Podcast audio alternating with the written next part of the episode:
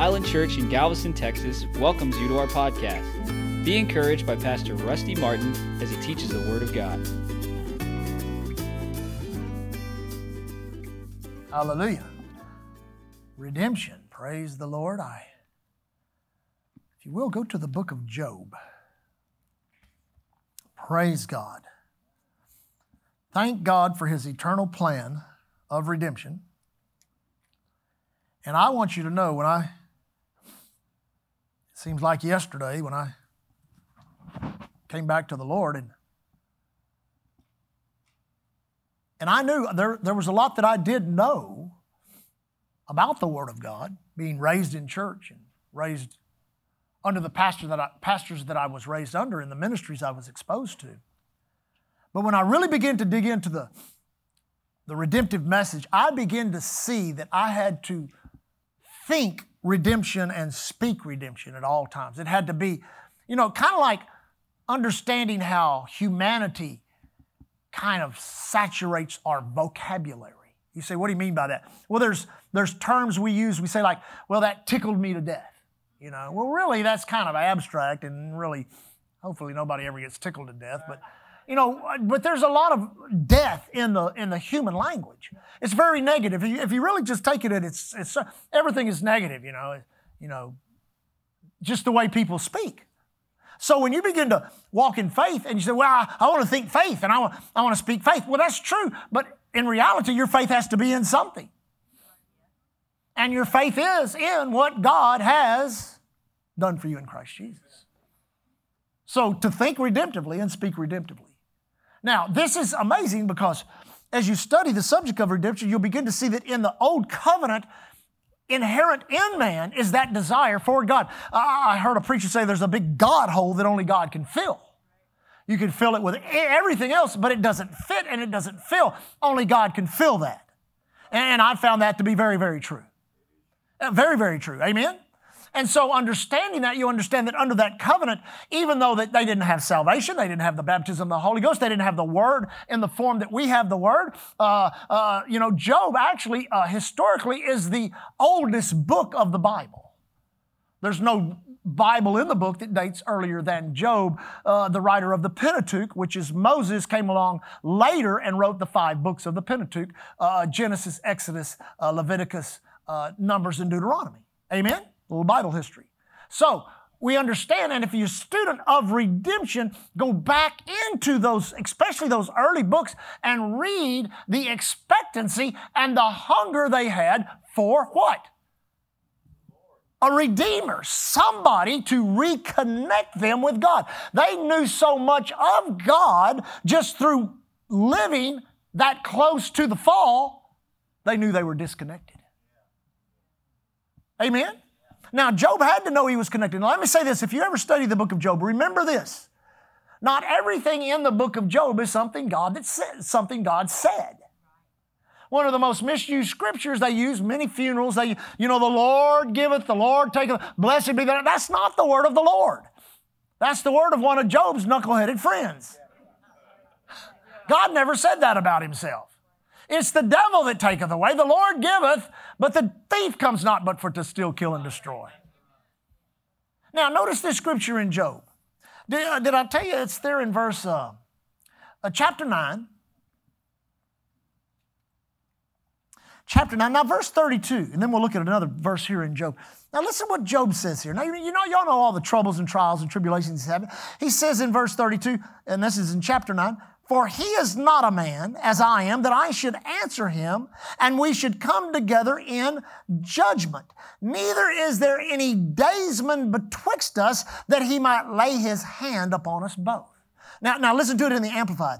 33 in the Amplified is this There is no umpire between us who might lay his hand upon us both. Would that there were.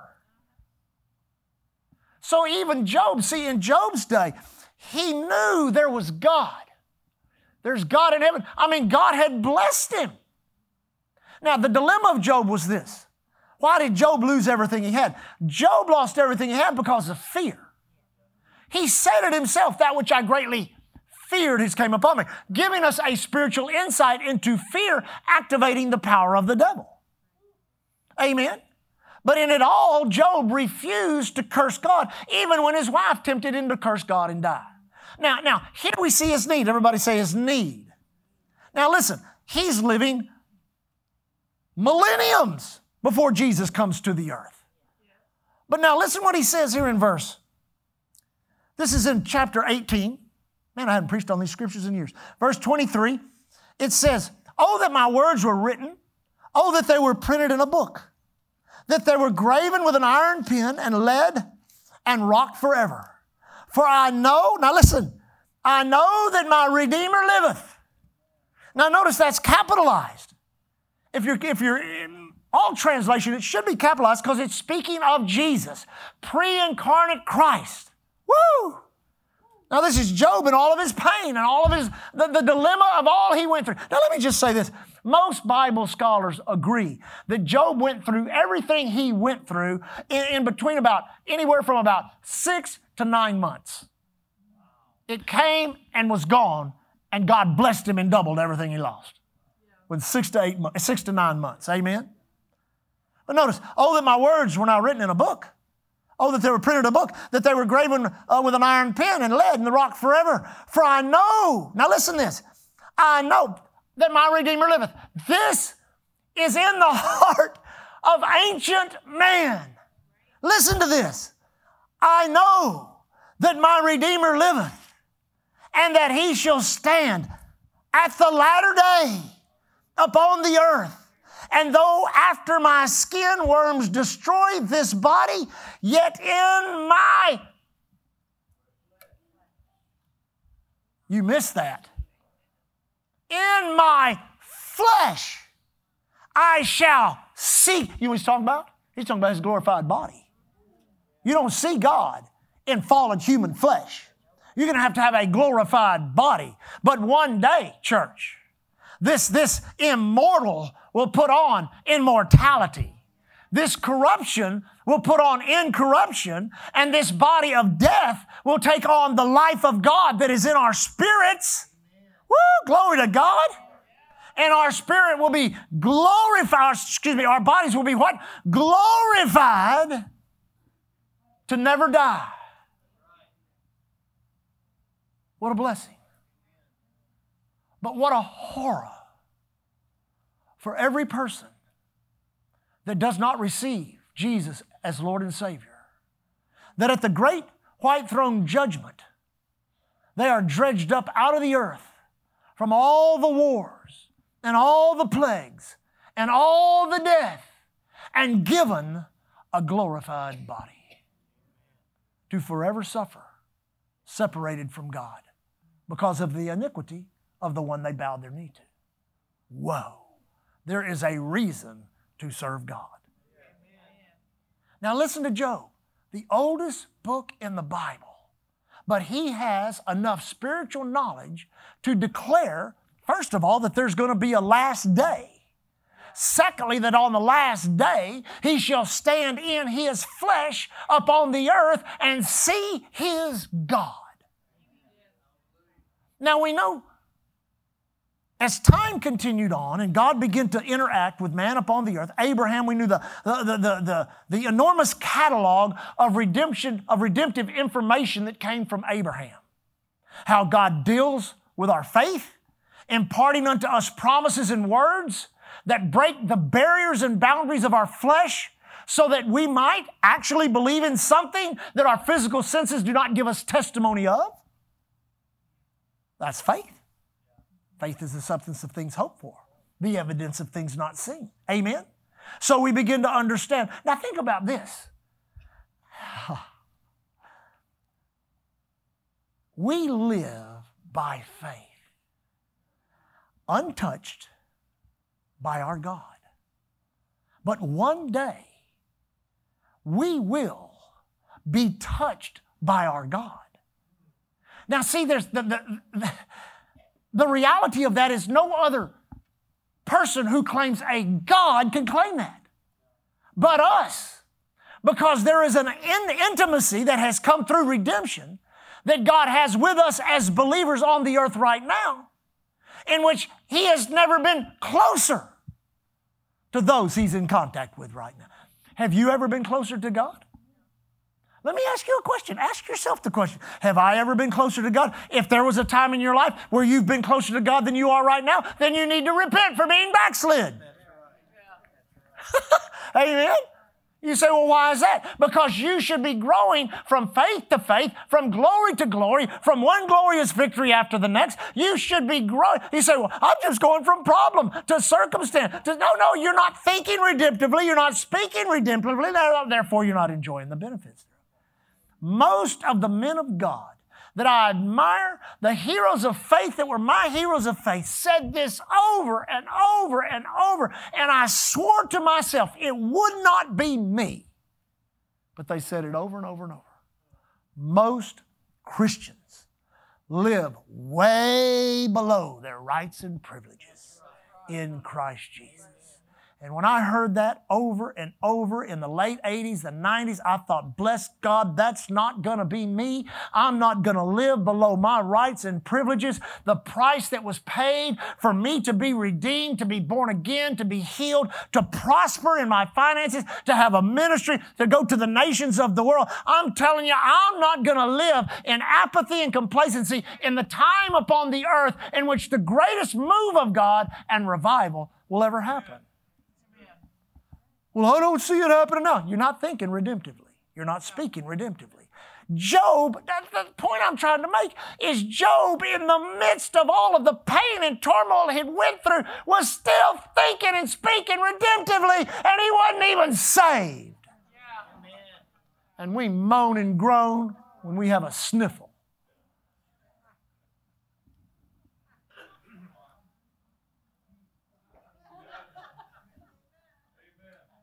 Amen.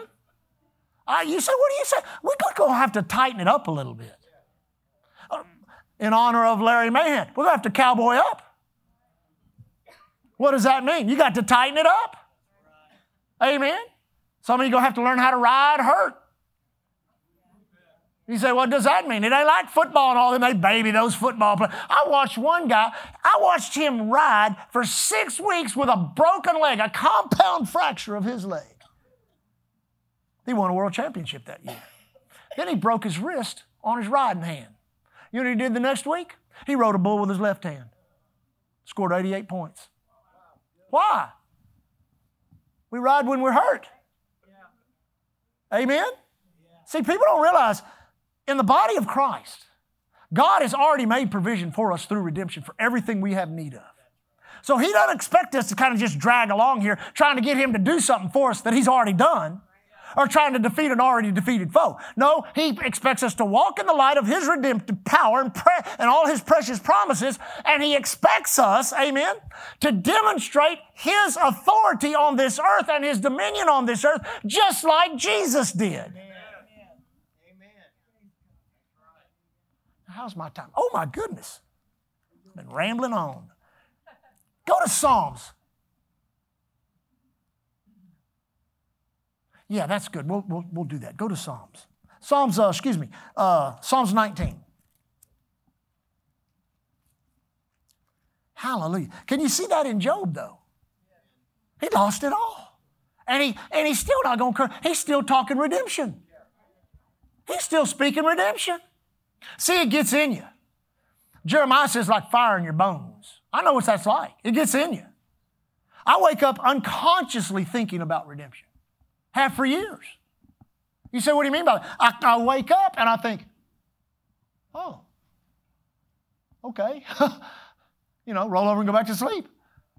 I wake up in the morning. I think redemption. I go to bed at night. I think it.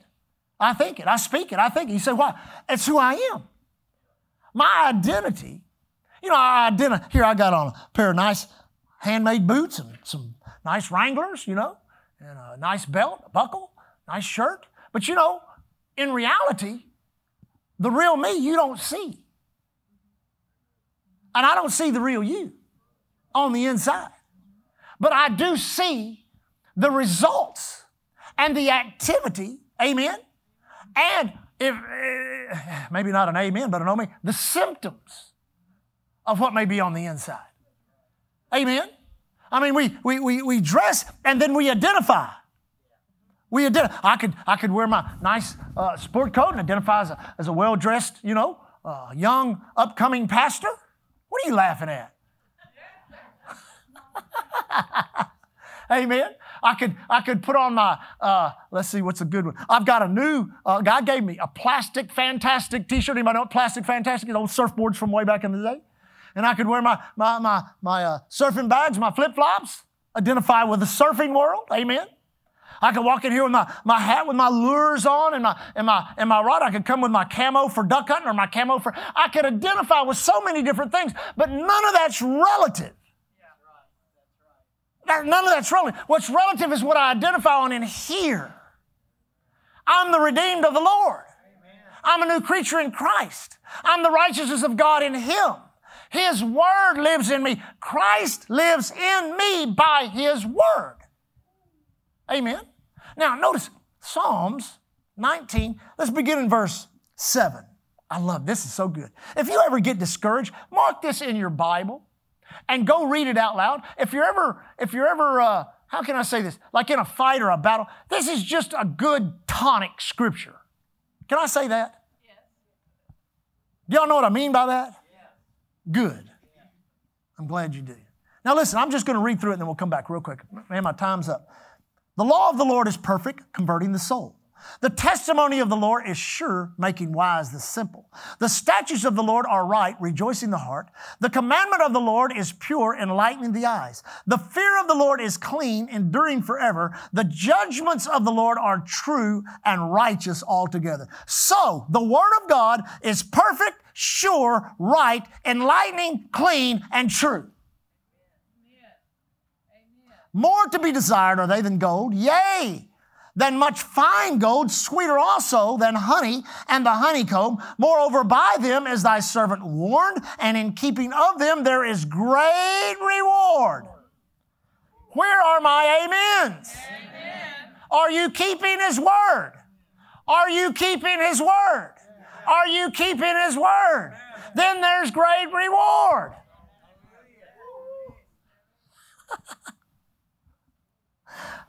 Glory to God. Who can understand his errors? Cleanse thou me from secret faults.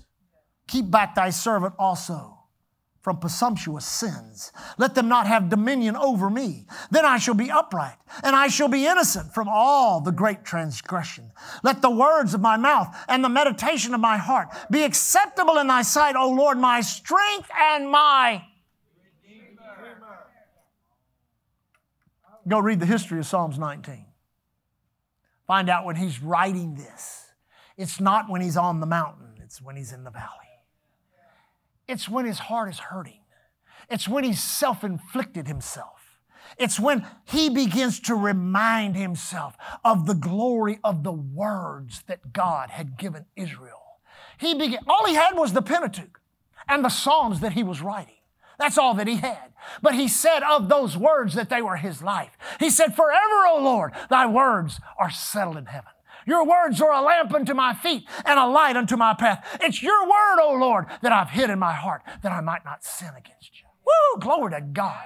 That's redemptive thinking, church. Even in the midst of the storm. You know, one of the greatest Psalms, Psalms 23, the shepherd's song. The Lord is my shepherd, I shall not want. He maketh me to lie down in green pastures. He leads me beside still water. He restores my soul. He leads me in paths of righteousness for his name's sake. Yea, though I walk through the valley of the shadow of death, I will fear no evil, for thou art with me. Thy rod and thy staff, they comfort me. Thou prepare a table before me in the presence of mine enemies. You anoint my head with oil. My cup runneth over. Surely mercy, goodness and mercy shall follow me all the days of my life. I shall dwell in the house of the Lord. You know when he wrote that? Absalom had entered the city with an army. He had spoiled the counsel of some of David's advisors. Later, David, God gave David a plan to spoil all that back. He had to load his family, his servants, some of his army, and they were fleeing across the Kidron Valley. And as they did, one of Saul's servants met and began to curse David and throw stones at him. And that's when David wrote, The Lord is my shepherd, I shall not want. And when the man came to say, You know, let me go take his head off, David, in humility and mercy, said, Maybe he has a right to do what he's doing. Amen. So we got to realize, church, that as God is wrapping this thing up, I believe that we are living in the exponential curve of revelation knowledge, that any effort you put into getting that word on the inside of you, God is going to redouble it and imprint it into your spirit. Amen. You read the word, you meditate, you study, you come and have it taught to you. You explore the word, you live in it with your imagination. And as you do, you begin to have these subtle changes in the way you view things. Because anyone that can develop redemptive thinking, and redemptive speaking can have redemptive hearing and seeing. And one of the things we need more than anything else is for people to just wake up.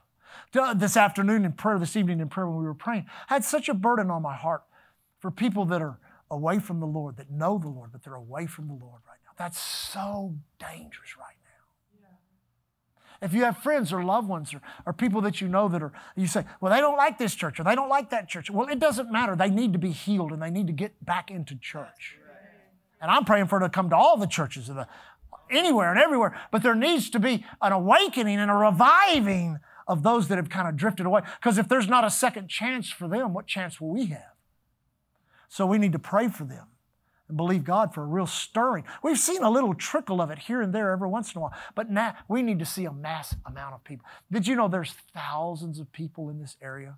That if they're offended, they're hurt, they're disillusioned, they're, you know, they, they, they, they've had a prayer that didn't get answered, or, or they went to a church that had a problem, or, or they had a problem, whatever it is, it's not worth hanging on to. Yeah, that's right. To watch God fold this dispensation up.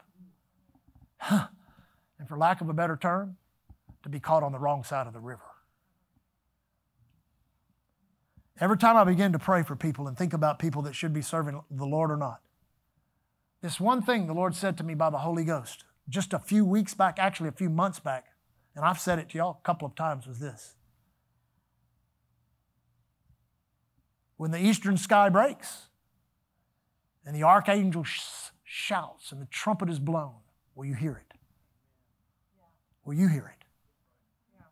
You have to hear it. I said, You have to hear it. That is our